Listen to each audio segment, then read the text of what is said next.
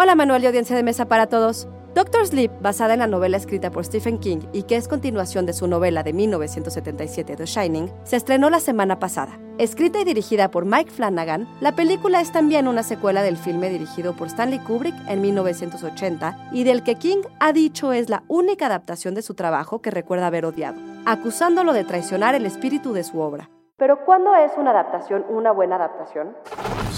Institute.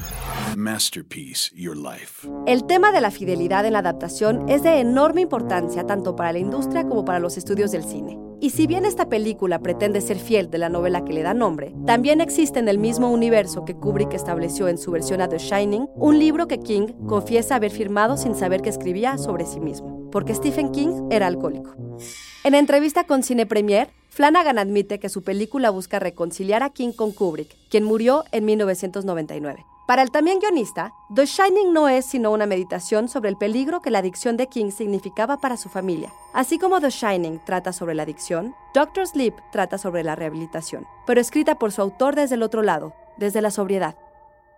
Así y a pesar del fantasma de Stanley Kubrick rondando en su cabeza, Flanagan espera darle a King lo que la película de 1980 le quedó de ver, esa redención que sí estaba en la novela.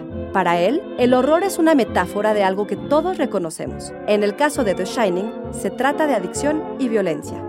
Guión de Antonio Camarillo, basado en su artículo para la revista Cine Premier. Soy Ana Goyenechea y nos escuchamos en la próxima cápsula SAE.